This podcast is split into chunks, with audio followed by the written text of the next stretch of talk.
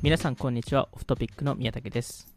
DCM の原です。GCP の江村です。リピートライムではアメリカの VC 事情や VC 業界でトレンドしているトピックを過去事例と例えながらディスカッションするポッドキャストです。今回は PMF について話していきたいと思います。はい。ちょっと PMF っていうすごいふわっとした言葉 出ましたね。出ましたねはい。じゃあ、そもそも PMF とは何、何ですかっていう ところから、えー、いきたいと思うんですけど、誰が、誰が原さん、あ答の、がっつりノート書いてました。おあれガッツリノート書いたことありますね。20秒で収まると。す すごい。まあでもすごいシンプルにユーザーに刺さってるうん状態が product market fit ですよね。うん。ですげえ簡単に聞こえるけどめちゃくちゃ難しうん。いし、あのまず当たり前ですけどユーザーに刺さらない product market fit がないとかもう絶対にうまくいかないし、もう最初の条件そのスタートアップがクリアしなきゃいけない全員全スタートアップがクリアしなきゃいけない壁でしょうねプロダクトマーケットフィットは。まあ、ユーザーに愛されるっていう、ユーザーに愛される、まさにその Y コンビネーターが言うところの ユーザーに愛されてる状態まあ、であとはそのいろんななんとかなんとかフィットみたいなものっていうのがあるんで、ファウンダーマーケットフィットその中でもその、えーファウンダーマーケットフィットじゃない、えっと、プロダクトマーケットフィットそれうんえーそうですねとはそのうん。プロダクトと市場、えーが、えっとひあのまあ、マッチしてるっていうところですね、はい。その市場っていうのはあのユーザー層とかその、えーあとはそのユーザーの,、まあその市場の大きさとか、えーそういうところが、うん。えっと、フィットして、えっと、それがうまくいってるっていうところなんですけど例えばそのファウンダーマーケットフィットとかなんかいろんなパターンはあると思うんですけどそれとはちょっと違う、えーっていうのを多分理解しないといけないっていうところですね。まあもう一番シンプルなコンセプトだけど一番難しいしうん。あの奥が深いものがプロダクトマーケットフィットですよね。なんかで、俺昔聞いた話だけど、なんだっけ、Y コンビネーターとかのうん。アクセラを卒業する会社でも、PMF 達成してるのって10%、20%もいないみたいな。うーん。そう。アメリカだと14%って言われてるね。うん。あ、14%、えそれどこから？起業家から、起業からカウントして？あもう分かんない。そのあの具体的な研究は見てないけど、YC のなんかのあのプレゼンで14%っていうふうに言ってた。ああ、やっぱそうなんだ。だ YC に入ってる時点で多分結構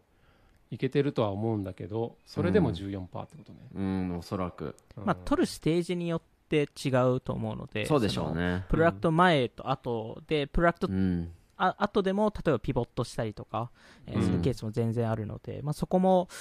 なんですかね、まあ、そこも結果そのプロダクトマーケットフィットがないからピボットしたりとか、えーすると思うんですけど、うん。じゃあ、えっと、どういう あのどういう形でその PMF って達成するんですかっていう、えーでまあそれは多分起業家目線っていうところとあと投資家目線で見なければいけないと思うんですけど、まあ、起業家からすると、まあ、どれだけ熱意があるかっていうのをうん。えーまあ、いかにどう表現するかっていう、えーところでもあるかなと思うので、なんか、2人もなんかその、どういう感じでプレゼンされます？これ、なんか、PMF 達成したんですよって言われたときに。多分コンシューマーとビジネス B2C とうん B2B で結構違うかなと思うのはそのサンプルサイズ。がまず一つ違うので B2C だったらあのいきなり数百万人数百人数千人数万人みたいなユーザーにある程度ぶつけられるっていうのがある一方でビジネスって本当最初のコンなんかコンセプトを一緒に34社とテストしますみたいなのがあると思うんでもうそこだとメッセージ違うと思うんですよね。数字で使えない多分 B2B は数字で見せづらい。ロゴで見せたりしますよね。そうですね。ロゴとかその熱熱量をどれで測るかっていうのは B2C の方がうんシンプルに数字になってくるでしょうね、うんうん、B2B はもうちょっとあのお客さんの熱量っていうのは別の表現で、うん。僕だったらプレゼンテーションするかもしれないですね。起業家だったら。うんなんかそうだよね。そこは agree で。でなんか両方に共通してるのが量より質、うん。その C 側であればやっぱりその熱狂的なユーザーがいますかとか、うん。愛されてますかとか。だし B 側であってもそのまあ社数は少なくても、うん。その会社に本当にちゃんと使ってもらってて、うん。なんか業務上必須になってますか、うん。みたいな。結構し質側の指標をどういうふうに、そうね。あの捉えるかみたいなのが結構多分投資家側が見てるん。そうね。PMF のなんか証拠みたいな感じで、そのエンゲージメントっていうのが、まあ、ちょっとふわっとした言葉ですけど、でそれを、うん。まあ、例えばその、えーデイリーアクティブユーザーとか、そのうん。B2B のソフトウェアでも前に使ってくれてるのかとか、うん。えーまあ、でも、それも、なんですかね、そのプロダクトの種類によってこれは毎日使われるべきツールなのか、そうですね。毎週使われるべきなのか毎月使われるべきなのかっていうのもあったりするので、うん。そこら辺の、なんですかねその数字の扱い方も投資家としては気をつけないと、まあ起業家としても投資家としても気をつけないといけないというところですね。そうそうそう。だから例えば初期の Facebook なんてもう一つの数字、DAU MAU、はい。その MAU の中で何人が DAU かっていう数字が強烈に高いことが結局それのエンゲージメント、まあ、数っていうよりも。確か6、6 7割ぐらいでしたよね。そう。異常な数字で。ね。でもその時のユーザー数って全然多くないじゃないですか、だってハーバードだけ、うんはい。だけどそこの中で全員使ってるから、その絶対値のユーザー数じゃなくてそのエンゲージメントのあの割合っていう方が重視されるしその今あの哲郎さんが言ったあれ？あの頻度みたいなことで言ったら、変な話エアビーとかだったら DAU なんか売ってもしょうがないし そうですよね、うん。年に12回旅行に行くっていうものをどうやって測るかっていうのはそれぞれのサービスの正しい頻度っていうのはあるからやっぱ何がそのサービスのエンゲージメント、熱さユーザーの熱熱量を表すかっていうのはやっぱそれはちゃんとサービスごとにあの違うんで、うん。それは特定ししないといけないですよね。それがもしかしたらフィードバック、えーで、うん。実際そのお客さんが言った言葉になる場合もあればその、えー例えば Airb だともしかしたらリピート、えーうん。リピートしたのかどうかっていう、うん。えー話だったり、まあ、口コミをしたのかとか、えーうん。まあ、そういうところで結構見るケースが多いですよね。うん。そうね。あとなんかあるあるとしてはその、まあ、これ B 側の方が多いかもしれないけどチャン？うん。あそうね。う一見チャーンってすごいまあ低いですね。ゼロですすごいでみたいなのってあるけどあのいやそもそもまだ更新タイミング迎えてないんでとかうん。あのそういうのって結構あるなと思っててなんか多分、まさに質を見るみたいなところでそのチャーンタイミングを迎えてないんだけど今導入している先がうん。本当にログインして、えーエンゲージしてるのか、うん。そのユーセージが社内で広がってんのかとか、うん。結構そういうところまであの投資家は見てるんじゃないかなと思います。そうね。確かに。まえ多分あと月次 MRR いわゆる月次の契約なのか年間の契約かにもよって、そこの離脱率とかもそういうのも全部変わってきますもんね、うん。うん。だから僕らがその投資家側の立場で本当にこれって強いプロダクトマーケットフィットがあるかっていう時は本当にその数字の意味とか、うんその結局使ってる使ってないもあの僕らがユーザーとして普段使ってるサービスもそうですけどただ契約してるだけってやつなのか、めっちゃ使ってるかとか、本当にそのじゃあちゃんって真実を表してんのとか、うんうん。っていうのはすごい気にしますよね、うんだからユーザー数とかコンシューマーサービスにとってのユーザー数もそうだし、そうですね、意外と数字だけど結構深掘りしてみるか、定性的に本当にその数字の意味見るか、確かにうん。ちなみにその中でなんかこう原研が好きな指標とかまあこれ BC で違うかもしれないけど この数字特に個人的には重視してんだよねみたいな。意外と、えっと、今週あごめんなさいビジネスは数字そんなに気にしないかな。うん。うんああのきもちろん気にしますけどあのいくらでもうまく見せれるからはいはいはい。さっき言ったチャンが低いとかって契約のタイミングがあるし、うん。ただ単にアテンションが低いだけ。そのサービス、とりあえず契約してみたいなだけのチャンもあるし、うん。で MRR なんてあんまり初期的なあのもちろん意味はあるけど本当の強いのは感じないからやっぱ直接話しますよねユーザーとうんね、うん。うんうんうん。そっちの方が大事にするかななんかここういう、まあ、その定性的なものでいいんだけどこういうのがあったらもう飛びつくみたいななんか飛びついてでも投資したいみたいなのってある。そのそのなんか状況とかでも。えっとね例えばまあ実例で言うとえっと、10X がピボットしてタベリっていうコンシューマーアプリから B2B に移った時に、うん。あのスーパーマーケットに対してホワイトレーベルでシステムを売りますっていうのを始めようかなってする時に、僕にあの知り合いのそういうスーパーネットスーパーとかをやろうとしてる人たちがめちゃくちゃ連絡してきたのね、で早くミーティングセットしセットしろとかね。っと言っててそれはやっぱりなんか一つのシグナルだと思った、うん。確かによくでも言われましたよね。なんか壊れていいたプロダクトでもユーザーが使いたがるかどうかっていう。うん。ででちなみにそれはさその事業においてはどんな数字にも表れてないじゃない、うん。まだ売り上げでもないし、使ってもいないしでだけどそのす会社の指標には現れないけどそのユーザーが本当に欲しがってるかどうかっていうのは出てくるので。問い合わせがすごい。それってもうそうそう。投資してたんだっけ？その時点でしてた。してたけどさらに追加出資する、うん。大きく追加するためにあのに重要なデータデータというかそれがきっこれだけ引き合いがかけでしたね強ければもうこれは実質 PMF してんじゃないかそう特にエンタープライズだからその実際導入まで時間もかかるし本当にリテンションとか見ようと思ったらそこから3年4年とか見なきゃいけないけどうん。なるべく早くそのシグナルみたいなのは欲しかったし。うんうん。なるほどね。まあ、やっぱり数字出すの結構その初期だと大変ですからね。その、うん。なかなかそのリテンションカーブとか本当は見たいのは見たいんですけど、うん。あの特に SIM 系アプリとかですと。うん。なかなかそのユーザーがまだ100人しかいなくてリテンションカーブを本当に見れるかっていうと、うん。そんなに見れなかったりするので、うん。なんでどちらかというとその前のいわゆるその熱意とかその実際ユーザーに話したりとか、まあ、自分で実際使ったりとか、えーうん。っていうところですよね。うんそうね。コンシューマーはやっぱりあとはあの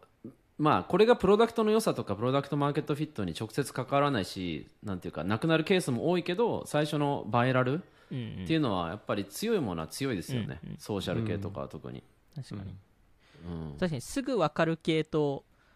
ちょっと時間かかる系と、はい。めちゃくちゃ時間かかる系っていうのはあるので。そうそうそそう口コミはすぐ分かる、うんうんうん一方ですぐなくなったりするけど、ね。話題話題だけテッククランチのまあてかまあ去年のクラブハウスとかね。そうですね。あのめちゃくちゃすごかったけどあれもすあれはまあもすごい難しいですよね。難しいですね、いわゆるそのアメリカですと徐々に徐々に伸びていたのでそのうん、でテックコミュニティ内では PMF を達成していたんですけど逆にあれはクローズドだからワークしたっていう説もあったりはするので、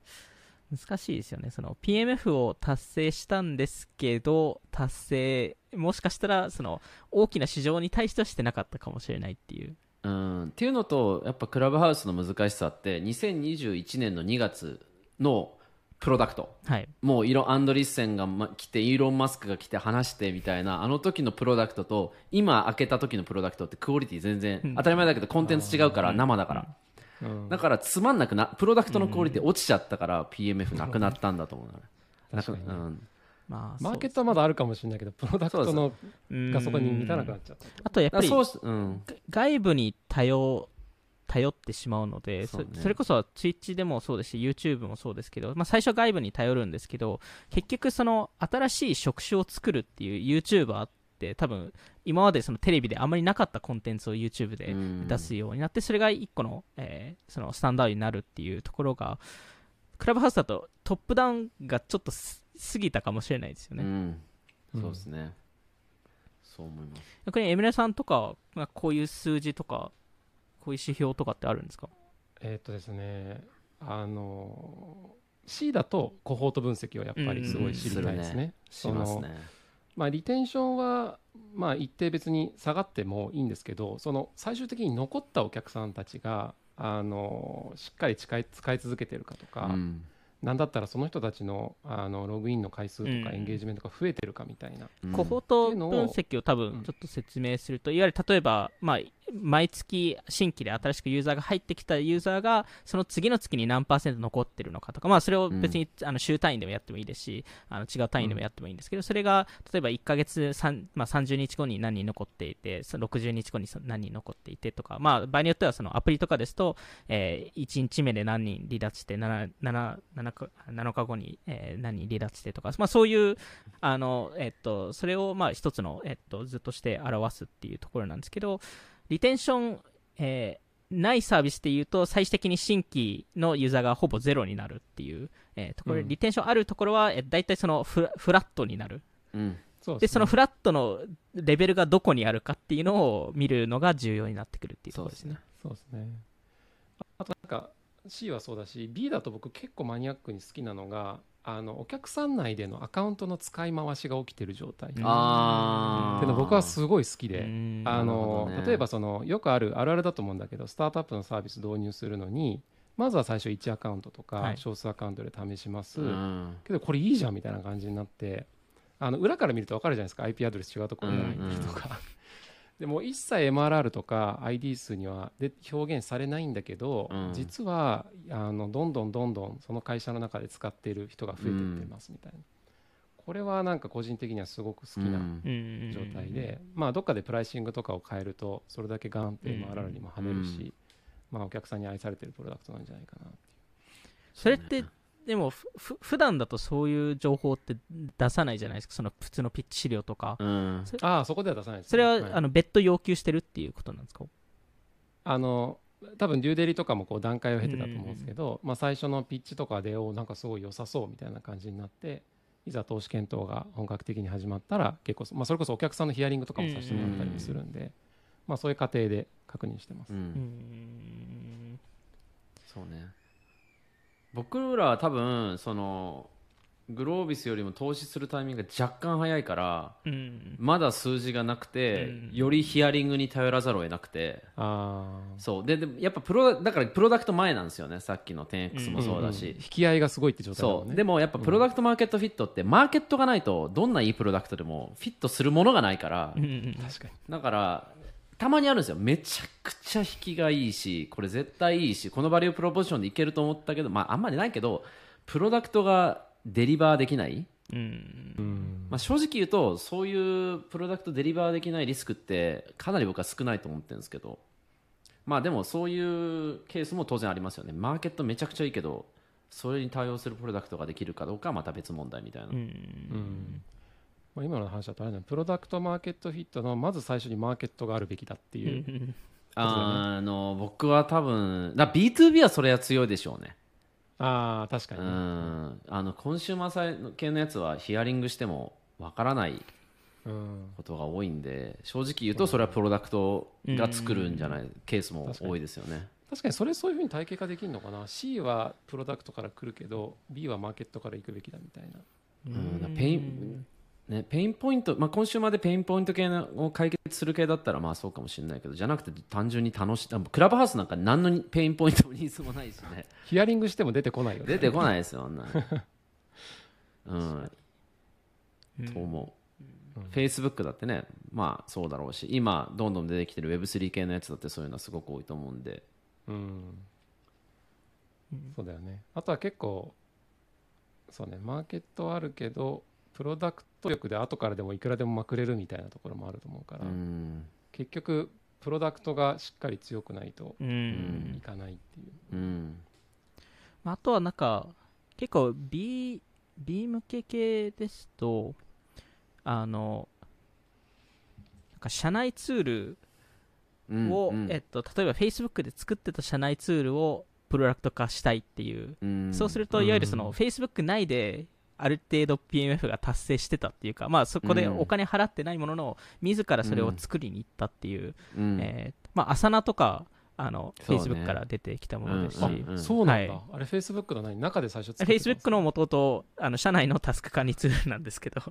あれを、まあ、スピンオフして、あのまあ、そのダスティン・モスケビッツさんがあ作った会社ですけど、なんかそういう系の事例ってちょこちょこあるので、それこそなんか、うん。特に大手大、えっと、大手テック企業とかですと、ウーバーとかもそうですけど、めちゃくちゃその機械学習の、えプラットフォームを自社で作ったりとかするわけなので、ね。そういうのをなんかあのスピンオフさせるっていうのは一個ありかもしれないですよね。確かに、うん Slack なんてまさにそうですよね、 Slack はまさにはもともとゲーム会社 そうでとゲーム会社です、社内コミュニケーションに使ってたのが Slack でした、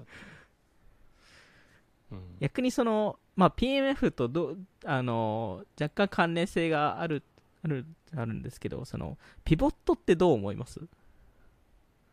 僕はピボットはあのまず product market fit がないなら全然ピボットはありだと思うけど、そのピボットってバスケでも 軸足があるじゃないですか、僕はね軸足あった方がいいと思うんですよ、うんうんそれが例えば、えっと、ユーザーが一緒。だけどうん。こっちの方が良かったっていう例えばそう違う pain point に行くのはいいピボットだし、えっと、この pain point だったけど違うソリューションにしようっていう pain point を軸足にしてもいいし、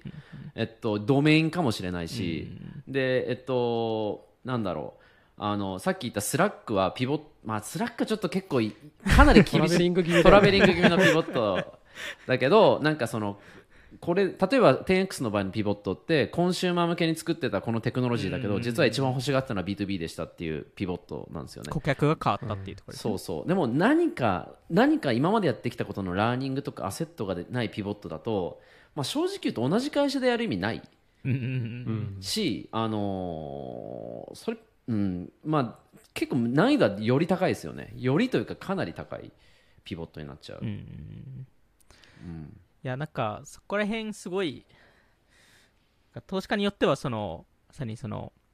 まあそのある程度似たようなピボットをし,、うん。ないのであれば一回会社閉じちゃってで、うん。もう一回スタートをやゼロからやり直した方がいいんじゃないですかっていう人もいればいやもうピボットはピボットなのでみたいな。なんかそれはもう、あのどあの場合によっては全然違う方向性に行ってもいいんじゃないですかってなるので、なんかそこの意見って結構分かれるなと思いましたね。そうですね。まあでも結局刺さることが重要だからその軸足になるものが間違間違ってたらもう一回そのスクラッチでやり直すのは僕は全然ありだと思うんですけど、まあでもそそれがより大変だっていうところですね。大変難易度がその2段階そのピボットも軸足があるピボットととゼロからのピボットは別だっていうふうに考えないとあの同じようにこっちピボットしますっていうの議論はどっちのピボットしようとしてるかっていうのを一回ぎあの考えてもいいかなと思うんですよ、うん。もう多分あの成功確率がまあせ分かんないですけどね。どうどっちが高いかもちろん分かんないけど難易度っていうかね違うから、うん。今までの知識が使えるかは。うん確かに。あとなんかそのピボットというのかわからないけどなんかプロダクトの強化みたいなのはよくある気がしていて例えばでもうこれ事例で言うとそのセンシーロボティクスっていう会社があるんですけどここってまあドローン使ってインフラ点検やってますみたいなのがメインの会社。でそれがまあスタートしたんだけど、まあ、お客さんがインフラ企業とかで、うんであのお客さんのいろいろ課題をこう、まあ、ドローン使って解決していくと、いやドローンでできないものもやってほしいんだけどみたいな、うんその別にカメラとかセンサーを置いてやってくれてもいいしむしろその方がえースイートとしては、うん。あの全体できるからいいよねみたいな感じになりなんかもともとドローンの会社みたいな感じで始まったんだけどなんか今やそのなんかインフラ点検総合企業みたいなう感じにん。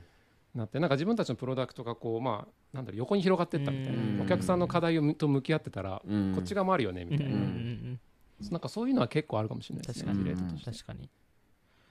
確かに。それは確かにありますよね。で場合によってはその、うんドローンの事業、まあ、あの別の会社もそうかもしれないですけどその最初のウェッジになったのがその入るきっかけがそこで,、でそこでようやくそのより大きな事業だったり、まあ、うん本当に、うんあのもっと深いペインポイントを見つけたっていうところですね、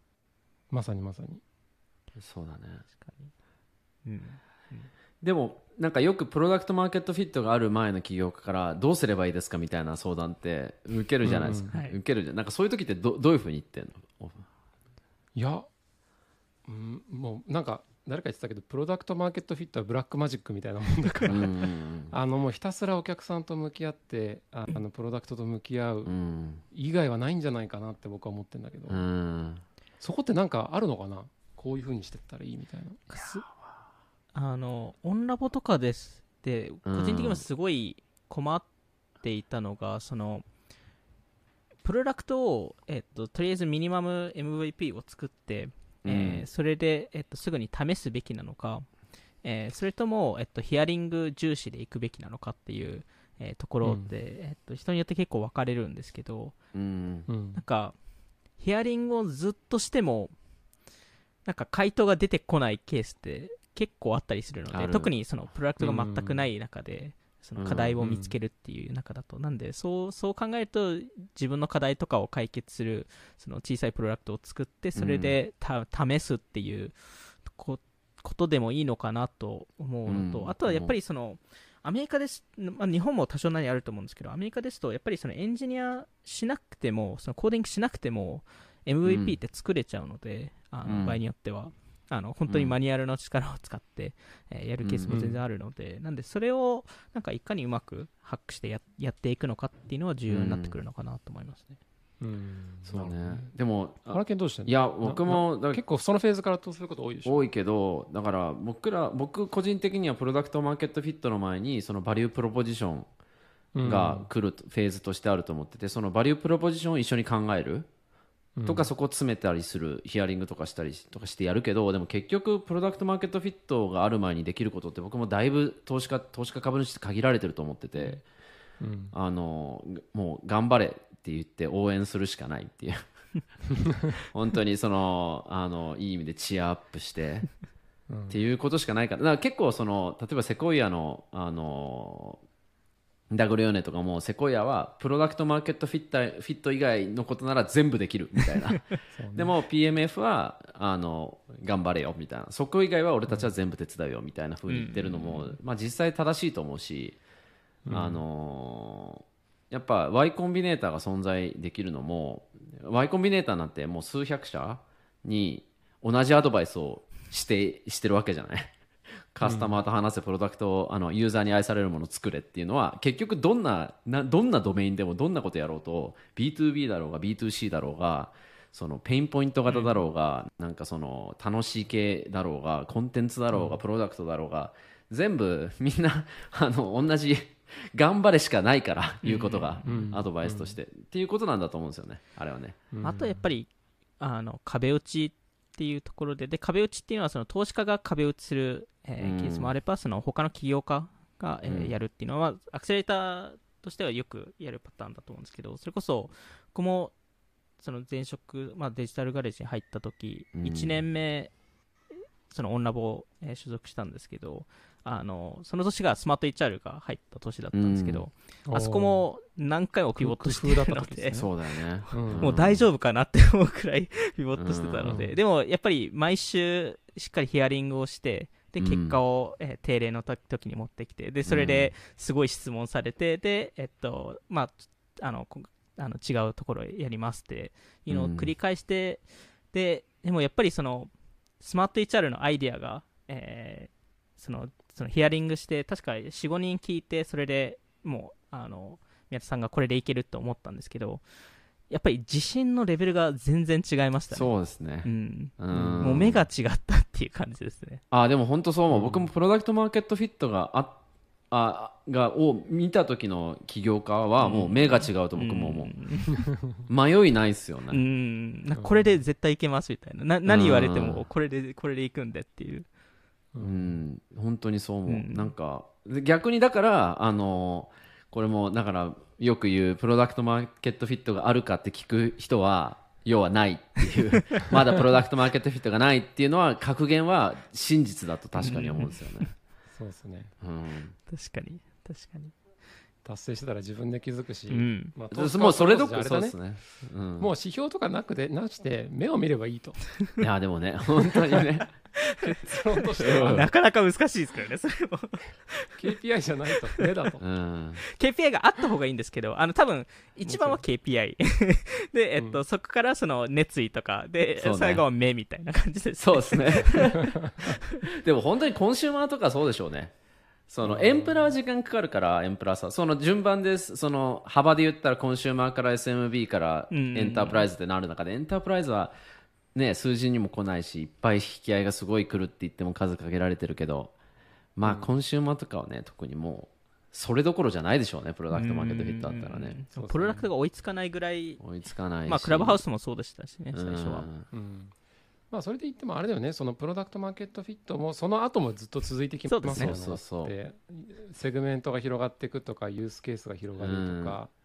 より高度なものを求められるようになっていくみたいなので。それにあのさっきその連続っていう。そうそう。だからあの哲郎君も言ってたけどセセグメント変わったらまた別の話だし、うん。でじゃあプロダクトって相対的なものだから、もし競合が出てきてもそっちの方が便利だったらうん。変わっちゃうだろうし同じことやってて、ね検索エンジンだって多分各社プロダクトマーケットフィットがあっただろうに、けど、Google 出てきてってことにもなるだろうし。そうですね、まあ、特にスケールすると、その顧客層が変わる、特に B はあのその、うん。えー SMB からエンタープライズ向けになったりするので、そうその時に例えばマイクロソフトと戦うことになったりとかすると思うので、その時もやっぱ全然違いますよね。そうですね。だからあとはやっぱそのクラブハウスでもないですけどちょっと気をつけなきゃいけないのはそのソフトウェアだったら基本的にはあの1年前のよりもプロダクトって良くなってるのがほとんどだけどコンテンツとか何かしらのあの瞬間的に面白いくなったりとかするやつってそれをキープするのも大変だし、うんうん。うん。でえっとそうですね。だからそれはやっぱだからそこはバズとバズったけっていうものと本当にユーザーが来てるっていうものの違いとかも判断しなきゃいけないし。それは難しいですよね、バズって、ね。バズって残残るかどうかっていそう話になるので、うん。例えばツイッターもサウスバイで最初バズって、でもあれは残ったので、やっぱそこら辺は難しいですよね。うん。難しいっすよ、うん。それで言うとあれもキャあのキャンペーンとかも結構ミスリーディングなとかありますよね。そのなんか、うんなんか究極100円のものを90円で売ったらうん。それはみんなリテインするしうんうんうんあのあそうそうそうそう。なんかみんな喜ぶけどですね。でもそれってサステナブルじゃない、うん。うんまあ、それ VC のお金でやってるんですよねっていうね、そうそうそうすごい超キャンペーンで無料とかすごいディープディスカウントみたいなのがあると、じゃあ定常状態の時ってどうなんだろうっていうのは結構そ逆になんか分からなくなる、でもこれも難しいですよね、それでいわゆるそのあのこれもまさに多分 Uber とか Lyft の、えっと戦略でもあってあと TikTok のこれ戦略でもあったんですよね。その大量に広告費を出したので、あれは、あのアメリカで流行らせるために。でもそれで成功したのは成功したので、お金であの PMF を作るっていう。なるほど。なかなかあの難しいことですけど。そういうのも可能ではあるっていうところですね。そうね、ものによってその、うん、コンテンツとしてまあ残せるし使い回せるから、うん、TikTok の動画は。あとはまあ純粋にたああげあのやっぱり、ねまあ、た他のソーシャルに比べてネットワーク効果は少ないけど、うん、あのそれでも多少のネットワーク効果あるからいっぱいライクついたらみんな上げやすくなるし上げる人が増えたらもっと面白くなるからお金かける、なメルカリもそうだし、やっぱネットワーク効果があるやつはユーザーを増やせば増やすほどプロダクトの価値が上がるから、かけるべきでしょうけど。大体ティッピングポイントがあるのでその特に SNS とか。で、これ Facebook で社内調査で実際あのいろいろ研究してるんですけどメッセージサービスは大体9割以上使われてるか1割以下使われてるかっていうもう完全分かれるので、なんでいかに9割にいくかどうかっていう、で大体メッセージアプリに関しては大体国レベルで考えてで、うん、えっと、他の SNS ですとあの例えば高校レベルで考えたりとか、うん、その地域レベルで考えたりとかしないといけないので、やっぱりそこら辺のその PMF もその例えばその属性もすごい限らせるとかっていうのも一やり方ではありますよね、そう。だからあのやっぱそのプロダクトでウィナーテイクスオールか、ウィナーテイtake most でもいいしみんなばらけて4社5社いいプレイヤーが出てくるでもいいですけど winner takes all だったら本当にお金でもかけて product market fit 買いに行った方がいい一方でそうじゃなければ無駄に終わるし、だから僕ら僕さっきの質問に戻って好きな指標こういうのよく見るっていうので言うと、コンシューマーだとすっごい細かくセグメント見て同じリテンションでも抜群に高いやつがいるかとかなんですよ。